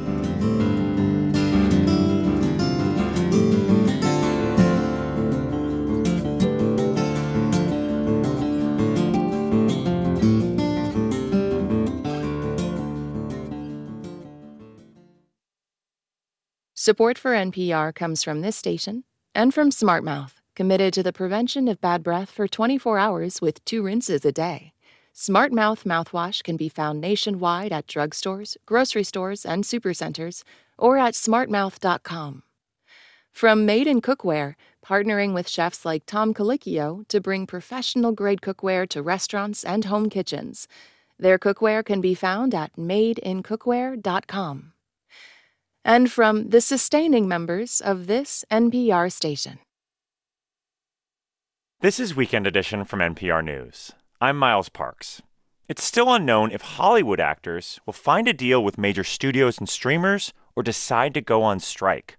The contract of their union, SAG AFTRA, was supposed to end at midnight, but they've decided to keep negotiating. We're joined now by NPR's Mandalit Del Barco, who's been covering the story from Los Angeles. Good morning. Good morning. So there is a new deadline now, July 12th. What does that tell us about where these negotiations stand right now? Well, you know, we don't know the details because there's a media blackout by both sides, SAG AFTRA and the Alliance of Motion Picture and Television Producers. They've been in talks for the past few weeks, and members already overwhelmingly voted to authorize a strike if necessary. A few days ago, more than a thousand big named actors from Meryl Streep to Pedro Pascal signed a letter urging negotiators not to cave. And that letter was also signed by the president of SAG AFTRA Fran Drescher, who you may remember starred in the 1990s sitcom The Nanny. Well, Drescher went on TV's Good Morning America this week. She was asked if they were making headway in the contract talks. You know, in some areas we are, in some areas we're not. So we just have to see. I mean, in earnest, it would be great if we can walk away with the deal that we want. Last night, Drescher sent a message to members saying that no one should mistake the extension of the contract for weakness. Also, a note here for full transparency many of us here at NPR are members of SAG AFTRA, but broadcast journalists are under a different contract than the film and TV performers, and we wouldn't be expected to go on strike if one is called. So, if the actors do end up going on strike, they would be joining the Hollywood writers. Has anything changed in those negotiations? The Writers Guild of America says they've been ready to continue talking with the studios and streamers. They began their strike on May 2nd, but it does look like they probably will be waiting until the actors' contract gets resolved. Meanwhile, a lot of actors have already been picketing outside studios in solidarity with the writers. The last time the Hollywood writers and actors were on strike at the same time was in 1960. Back then, there were just three broadcast networks. SAG hadn't yet merged with AFTRA. The Screen Actors Guild was led by a studio contract player named Ronald Reagan, decades before he would become the country's president. Those strikes were fights over getting residuals when movies got aired on television. So, what are the actors asking for now? I mean, what what are some of the things that they want out of this new contract? Well, they're asking for more residuals when the streaming platforms replay the shows and the movies they're in. And they also want regulations and protections from the use of artificial intelligence. Actors worry that their likeness will be used by AI to replace their work. This week, I met Vincent Amaya and Elizabeth Mahalik. They're background actors, basically extras who are in the Actors Union, and they're very worried about studios and streamers replicating their work with AI. What they started doing is putting us into a physical machine, scanning us, and then using that image into crowd scenes. And if a movie wanted to do crowd scenes, they would hire us for a good two, three weeks, maybe a month. However, if they're scanning us, that's one day they kind of tell people like well you have to get scanned and we're going to use this forever and ever. You know it's a perpetual use contract. They say losing work days means less pay and they may not qualify for the union's health care and pension benefits. That's npr's mandalit del barco. Thank you so much. Oh, thank you.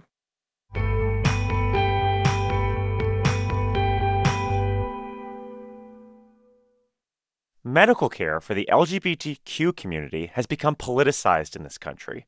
But at the heart of it, there are thousands of people who healthcare advocates say are not getting the care they need. They also say that medical students are lagging behind in getting the training they need to care for the LGBTQ community. To understand better what it is that medical students and patients need, we turn to Dr. Alex Keuroghlian.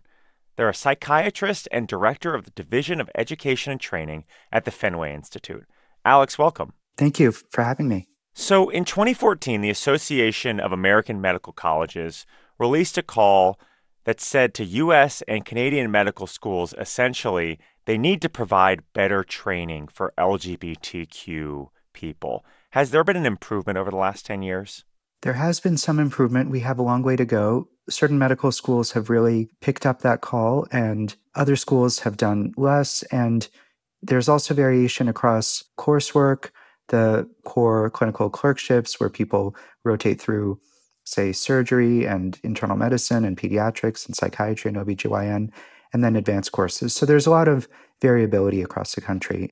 Tell me what, in a perfect world, academically, what this would look like. From the time medical students arrive in their first year, in every course that they take, wherever there's an opportunity or need to frame medical education in a way that's inclusive of the needs of all sexually and gender diverse people, that would be happening. There would be clinical opportunities to engage with a high volume of LGBTQI plus patients. There would also be involvement of LGBTQI plus community members in teaching the medical students. For example, with patient interaction simulations, we would have people with authentic LGBTQI plus identities with whom students could do histories, perform physical exams, and then get feedback about how culturally responsive they were being, and a way to process microaggressions and other challenges that come up. How is the current situation, this disparity between doctors who have this training and most of those who don't, how does that actually affect patients? LGBTQI plus people have negative experiences accessing healthcare, either being mistreated overtly and denied care in many cases, and that's well documented, even harassed within healthcare contexts, or being given care that's not skilled and technically harmful to the patient. They may avoid going to seek care or returning after they have an initial experience because they don't feel safe. On first glance, some people may think, well, this is more of like a social issue, but I could totally imagine it at a time when I've gone to the doctor, the moment a doctor says something that kind of contradicts my personal experience, even not on purpose, like I immediately kind of am skeptical of the entire experience. Yeah, absolutely. There are two parts to it. One is culturally responsive care, things like working through our own implicit bias against LGBTQI plus people, sensitive and effective communication, how to apologize when you make a mistake. The other piece that's not unrelated to that is that I'll often hear doctors say things like, Well, I treat everyone with respect, I treat everyone the same. The reality is to treat certain populations with respect and to provide high quality care, we don't do exactly the same thing we do for everybody else. It needs to be patient centered, tailored, and population specific. I wonder how politics play into this issue, just in terms of um, all the states that have been making inroads to ban gender affirming care. Does that affect how colleges see whether it's necessary or even whether it's potentially allowable to teach medical students and physicians to care for this community? It definitely does. I'm in dialogue with colleagues in various states and Texas and Mississippi and South Carolina and Florida who have had their programs shut down that were running for a while within academic medical centers who've been told that they can't keep doing what they're doing and frankly who are asking me what job openings there are in Massachusetts right now. And it's also having an effect on medical students deciding to pursue much needed careers in say gender affirming care for transgender and gender diverse people. I guess look ahead at the next 10 years do you feel like this is a short term problem or is this something that's going to take decades to kind of get to where, where you want it to be? This is definitely a backlash to enormous progress that we made in recent years. I didn't necessarily expect it to be as widespread, well organized, and violent in opposition to the health rights of transgender and gender diverse people as it very tragically is right now. That being said, this is within medicine and science extremely fringe opposition to care, but that is what's being centered within policy. So we need to be vocal as the medical profession, as medical educators. We can't stand on the sidelines in this case. And I think if we're unified, vocal, and persistent, we can counteract this. Dr. Alex Keuroghlian is the director of the Division of Education and Training at the Fenway Institute. Thank you so much for joining us. Thank you. And now it's time for sports.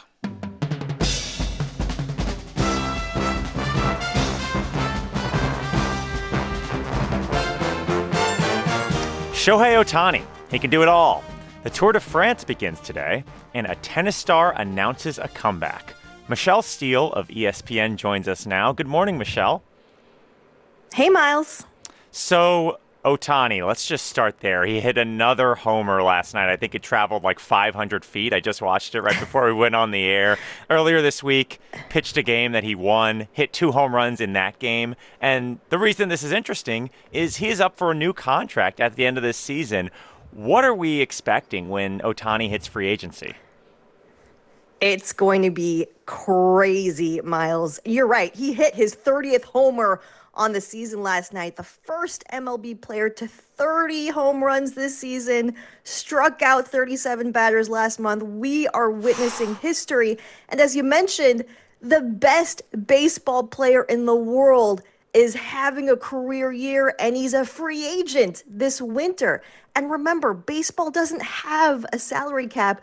So owners with deep pockets who need help think somebody like the Mets, Steve Cohen, is someone who could very well be all in on a once in a lifetime player. Now, Ohtani's teammate Mike Trout has actually guesstimated this for us and he thinks he gets 500 to 600 million on his next contract but miles i would not be shocked if it goes higher than that. Otani and the angels play the diamondbacks again tonight.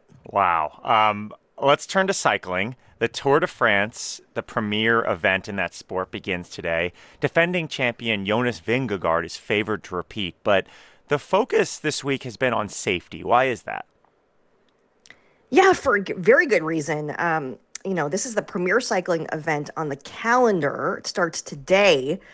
But there are new concerns over rider safety. There was a fatal crash last month on the, the Tour de Suisse. That's a Switzerland tour, of course.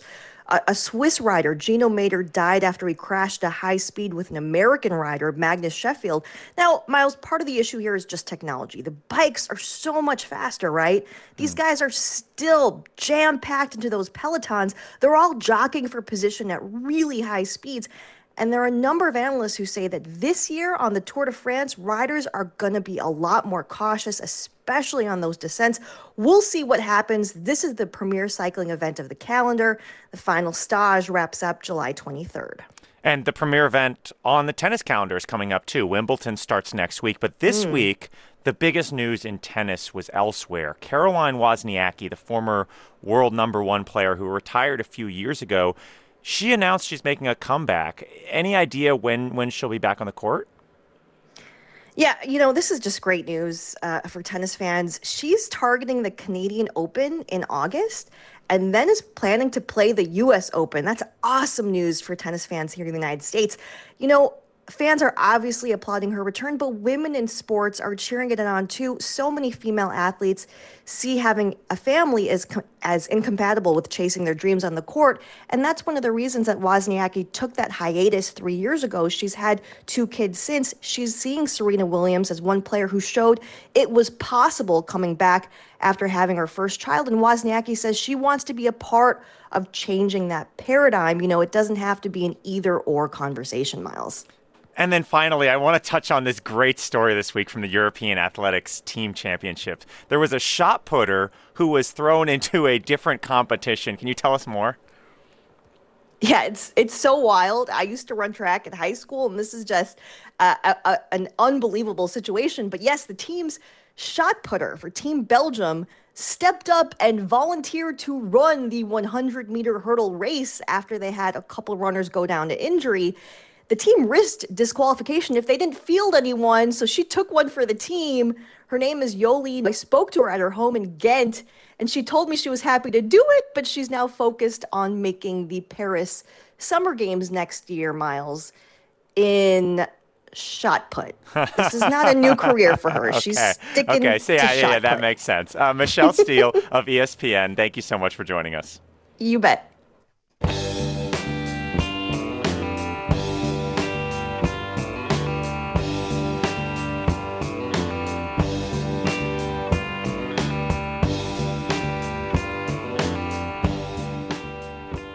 You're listening to Weekend Edition from NPR News. A beach in Yemen is one place where residents of that country can find a bit of relief despite nearly a decade of civil war. And there are some prospects for peace now that fighting has slowed. NPR's Fatma Tanis takes us to that beach in the city of Aden. It's a sweltering evening in Aden. Waves lap gently at the sand as families watch the sunset and swim in the Arabian Sea. I meet two teenage girls who are taking selfies. In between fits of giggles, they tell me about life in Yemen. 14 year old Zainab loves it. Life is good in Yemen. I think it's the best country in the world. I don't feel like leaving it to go anywhere else. I want to stay here. We're only using their first names at the request of their parents who have jobs where they usually don't speak to the press. Zainab's cousin Hanan, who is also 14, agrees. Yemen is amazing. But she says there are a lot of things that could be better. It's too hot, for one. There's no proper electricity, everything is expensive, and she would like it to be safer.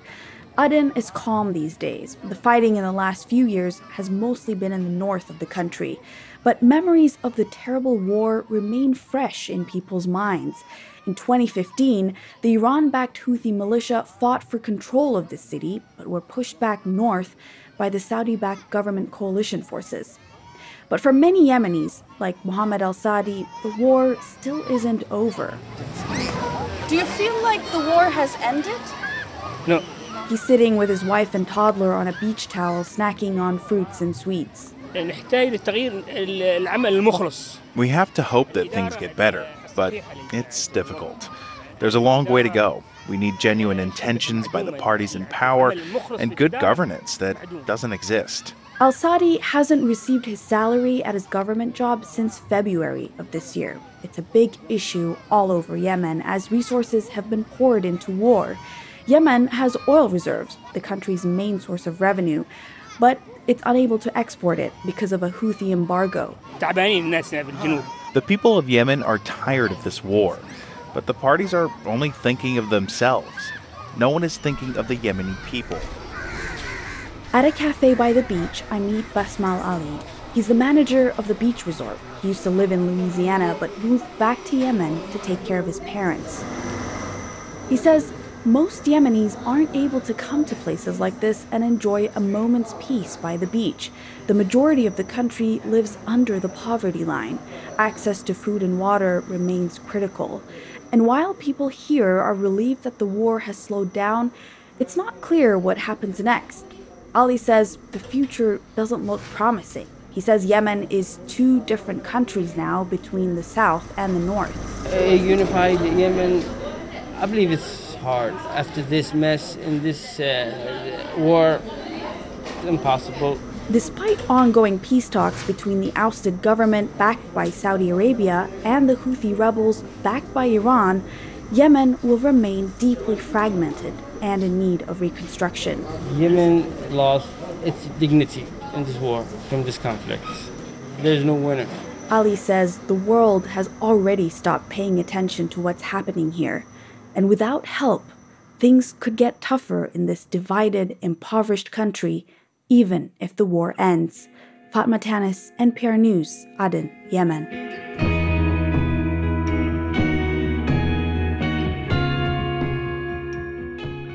This is NPR News. This is 90.9 WBUR. I'm Sharon Brody in Boston. The former Boston Globe Media Partners president is suing the company for more than $12 million. Vinay Mehra filed suit this week. He claims the parent company of the Boston Globe unlawfully fired him in 2020 and that he's owed more than $12 million in lost wages, commissions, and severance. WBUR has reached out to the Globe for comment. Boston City Councilor Kendra Lara and her seven year old son are recovering after their car crashed into a house in Jamaica Plain yesterday. Lara's office says her son was treated at Boston Children's Hospital where he received several stitches. In Boston today, it is the 18th annual Chinatown Main Street Summer Festival. The free event features a range of food, live entertainment, arts and crafts, and cultural celebrations. The festival runs from 10 a.m. to 6 p.m. It is Red Sox Blue Jays in Toronto this afternoon, and tonight the Revs are in Cincinnati. It's 65 degrees in Boston. An air quality alert is in effect until midnight tonight throughout eastern Massachusetts and Rhode Island.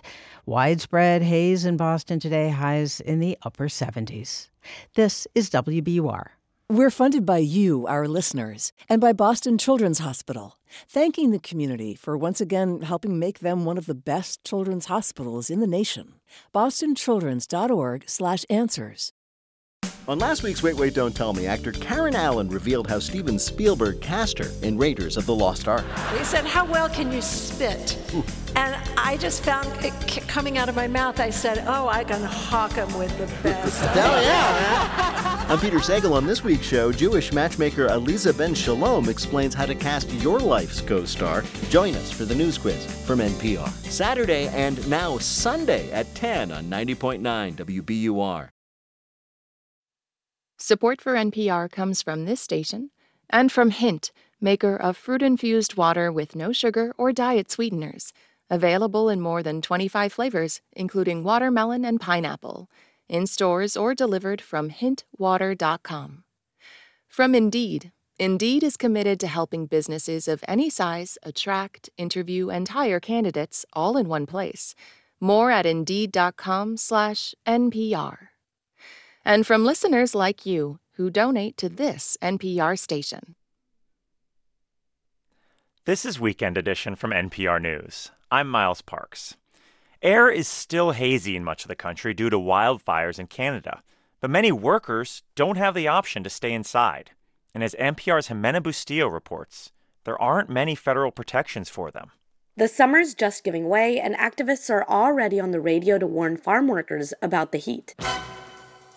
Conozca las señales de advertencia cuando ahora que empieza el calor. That's Jose Martinez. He's a farm worker in Washington state telling listeners to watch for signs of heat stress like sweat, nausea, and heart palpitations. Mareos, sudor excesivo, latidos del corazón. Two years ago, during a heat dome in the Northwest, farm workers died from the heat. After that, Washington mandated strict rules for additional breaks, shade, and water for workers. At the federal level, there are few protections but the Biden administration is trying to fix that. Addressing heat illness is one of our top priorities. That's Doug Parker, who leads the Federal Agency for Workplace Safety and Health. So many workers who are disproportionately affected by heat are low wage workers who have jobs outside.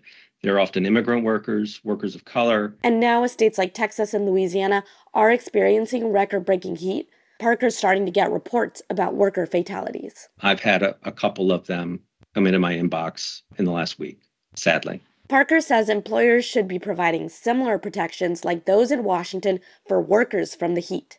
There are also air quality alerts in northern parts of the country, such as Illinois, New Jersey, and New York, and workers have needed to adjust. The New York Farm Bureau is turning to bilingual posters to show workers ways to protect themselves, like wearing a mask properly. Steve Ammerman is the communications director. We definitely are encouraging um, everyone to, to take the necessary precautions to make sure that they stay as, as safe as possible. Officials are urging people to stay inside, but farm workers often don't have that option. The federal government is currently not considering a smoke rule. Jimena Bustillo, NPR News, Washington. As we look ahead to July 4th festivities, it's also worth looking back on how this nation was built, in large part through the labor of enslaved people. Slavery is often thought of as the distant past, but make no mistake, it is still enmeshed in American power structures. An extensive project released by Reuters this week identified over a hundred American politicians whose ancestors enslaved people. The list includes lawmakers, living presidents, governors, and Supreme Court justices. We're joined now by Reuters editor Tom Lasseter, who led the project. Welcome to Weekend Edition. Thank you. Thanks for having me. So, your project found that of the 536 lawmakers sitting in the last Congress, at least 100 descended from slaveholders. And of that group, that included a quarter of U.S. senators. Were you surprised by these findings? Those numbers are, as we point out in the story, very much an at least number mm. um, to arrive at a high degree of confidence that that sitting lawmaker descended from the ancestor in question. We built family trees starting at the present day person to their initial relative on the 1950 census and sort of built back each rung back to that the 1860 census. Do we have any sense on how voters feel about this information?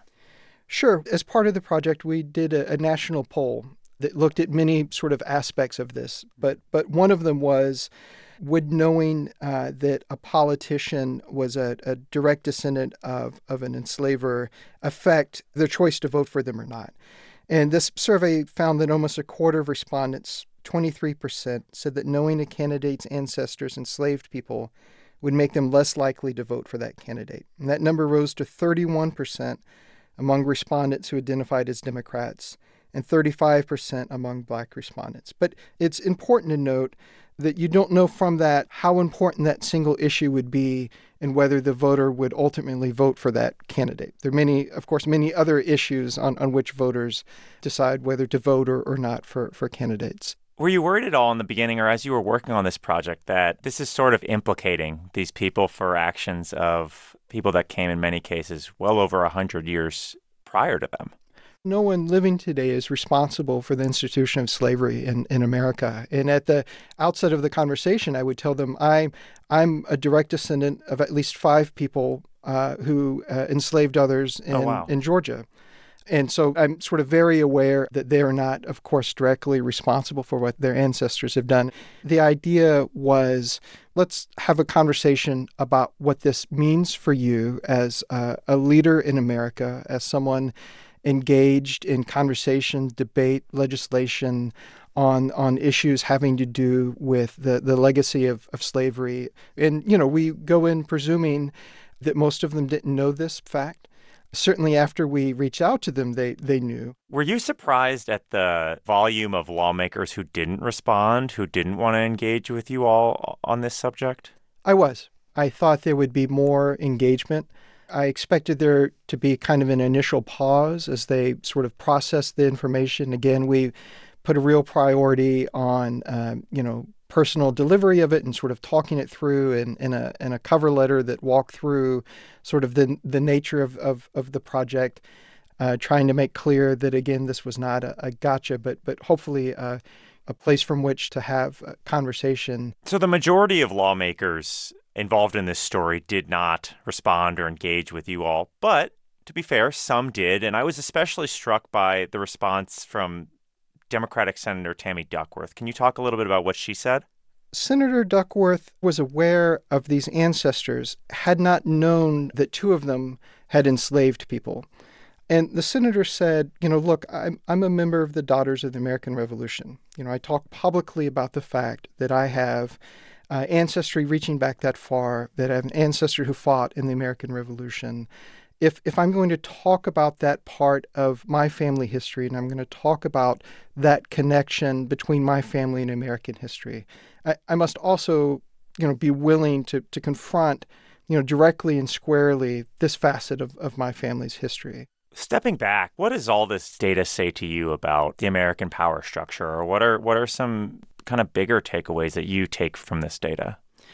Well, I think about it in terms, again, to, to use the word conversation, it's a time of renewed debate about slavery and its legacy in, in America. And many of these U.S. political leaders have staked positions on policies related to, to race. And, and at the center of that, of course, in America today is a question of how this history should be taught, right? Not just in a classroom to our children, but in terms of understanding it as a nation ourselves. So, something essential to that process, of course, is knowing the facts, That's Reuters editor Tom Lasseter. Tom, thank you so much for joining us. Thank you for having me. For most of her life, Jenny Lewis has been performing. She started as a child actor, then in her 20s, she got into music. And if you, like me, went to high school sometime between, say, 1998 and 2010, there's a good chance her voice appeared on a lot of your mix CDs. She was in a band called Rilo Kiley.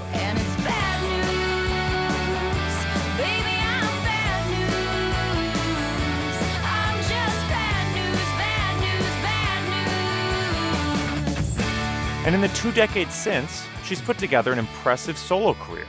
Joy All, her fifth and latest solo album, came out in June, and she joins us now. Hi, Jenny.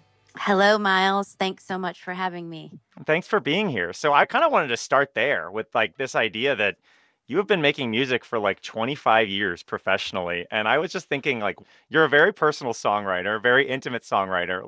What is it like to have basically like a public diary of your entire adult life just kind of out there? Well, it's become less embarrassing over the years because I've learned how to accept the former incarnations of myself. So some of those lines from the early Rilo Kiley records, there's a, a song called Glendora that was always a, a favorite and and people would yell it out at shows, but it's got some pretty embarrassing lyrics in there. But I'm okay with it now. that took time to kind of uh, come to terms with.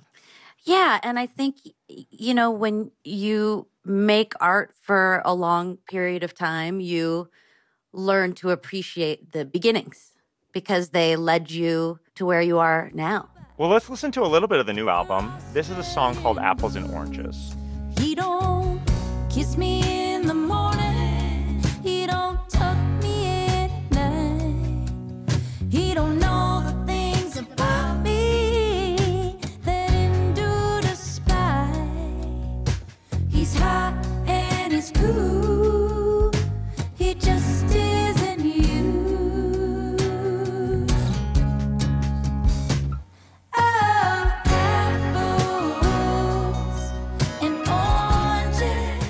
So this song kind of compares two different relationships. Um, and like so much of this record, it's kind of imbued with this sense of somebody who has, uh, for lack of a better phrase, kind of gone through it. Well, th- th- this is an interesting song because I started writing it before I recorded my last record, On the Line.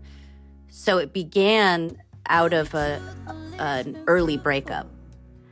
And, and then when I brought it into the fold for the batch of songs for Joy All, I updated the bridge and I changed the sentiment where it's neither nor. One type of relationship isn't necessarily better than another type of relationship. And there's uh, joy in the failures as well as the successes. One of my favorite things about your last few solo records is the love songs and the songs about relationships are not about young love. They're about like love as adults in, in a lot of different instances. I think it's on Giddy Up where you say we're both adults. Is that an, an explicit decision to kind of write, to chronicle how romance has changed as, as you've gotten older? Yes, and and there's a sense of accountability as well. You know, I, I I'm not the victim in these songs. You know, we're both adults. Uh, you know, I made a conscious decision to be here, and that that song is actually about cognitive dissonance as well, where you know you have to get on your pony and ride, but maybe you're not ready to do it yet. Giddy up,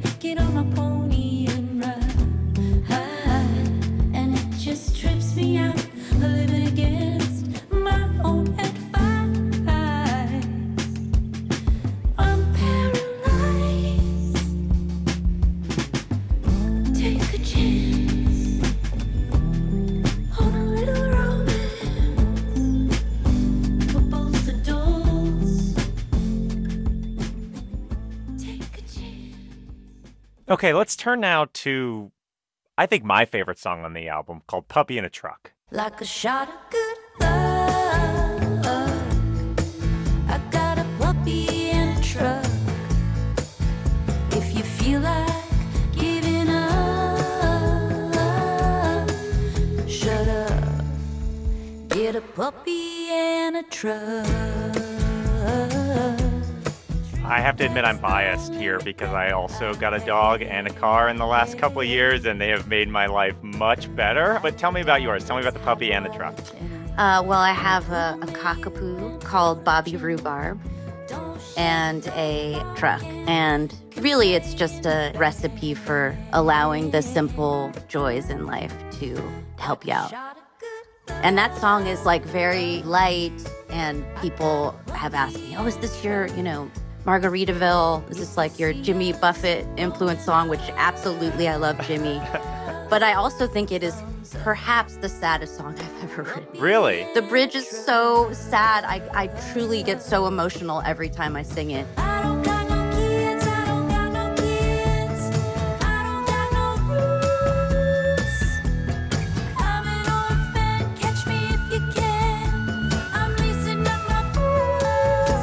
That's so interesting because that's exactly where I was going to go because it has this clear parallel to the line off the Voyager. When I look at myself, all I can see, I'm just another lady without a baby. And the way you sing it in that song, that still punches me in the stomach 10 years later since that song came out. But the way you sing I Ain't Got No Kids on this song, it almost sounds celebratory. So tell me how your feelings on all this stuff have changed or have they not changed? Just where, where are you at with all this stuff? even in Rilo Kiley, I think we did this thing where, you know, the lyrics were dark at times and sad, but the music was sort of upbeat. So I think that's something that I've been playing with for for many years. And yeah, those two bridges are are linked. And I think your feelings change about all of these things that are deemed important in one's life. So that the bridge on Puppy and, and a Truck, it's kind of like my Annie moment. It's kind of like it's a hard knock life. Like I imagine myself, you know, little orphan Annie just lacing up my boots. You know, this album, the constant theme I kind of picked up throughout listening to it was just this kind of feeling of not giving up and continuing to try to find joy, for lack of a better word. Well, I've always been a survivor. So I think in order to do that, you have to be an optimist. You have to believe that you're going to get through it. And I've had so many eras of my life where I've started over. When I retired from acting at 19 years old, or started a band, or started a solo project, a relationship. So I think in that perseverance moving forward, there's just this element of hope. And where there's love,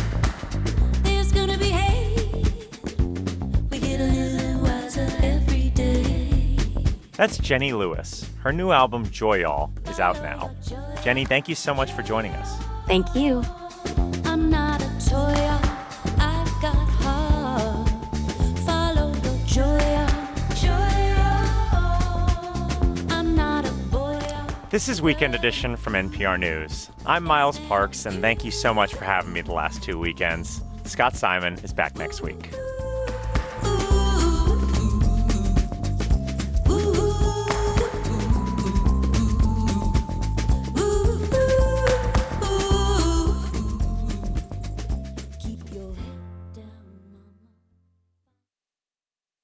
Support for NPR comes from this station and from BetterHelp, committed to supporting mental health through therapy. Clients are matched with one of 25,000 therapists and can communicate via video, chat, or phone at betterhelp.com/public. And from Staples, with supplies to get business done no matter where it gets done. From ink and toner cartridges to technology like laptops and networking accessories. More at Staples stores or staples.com. This is NPR. Thanks for listening to 90.9 WBUR. Next at 10 o'clock, wait, wait, don't tell me. 66 degrees in Boston, and an air quality alert is in effect until midnight. We're funded by you, our listeners, and by Fort Point Arts Community, honoring artists who banded together more than 40 years ago to buy an old warehouse and form the first artist co op building in Massachusetts. See art commemorating the co op at 249 A Street, on view now at Atlantic Wharf Gallery, fortpointarts.org. And Sunbug Solar, helping to grow renewable energy in Massachusetts since 2009. To learn about solar energy employment opportunities, visit sunbugsolar.com.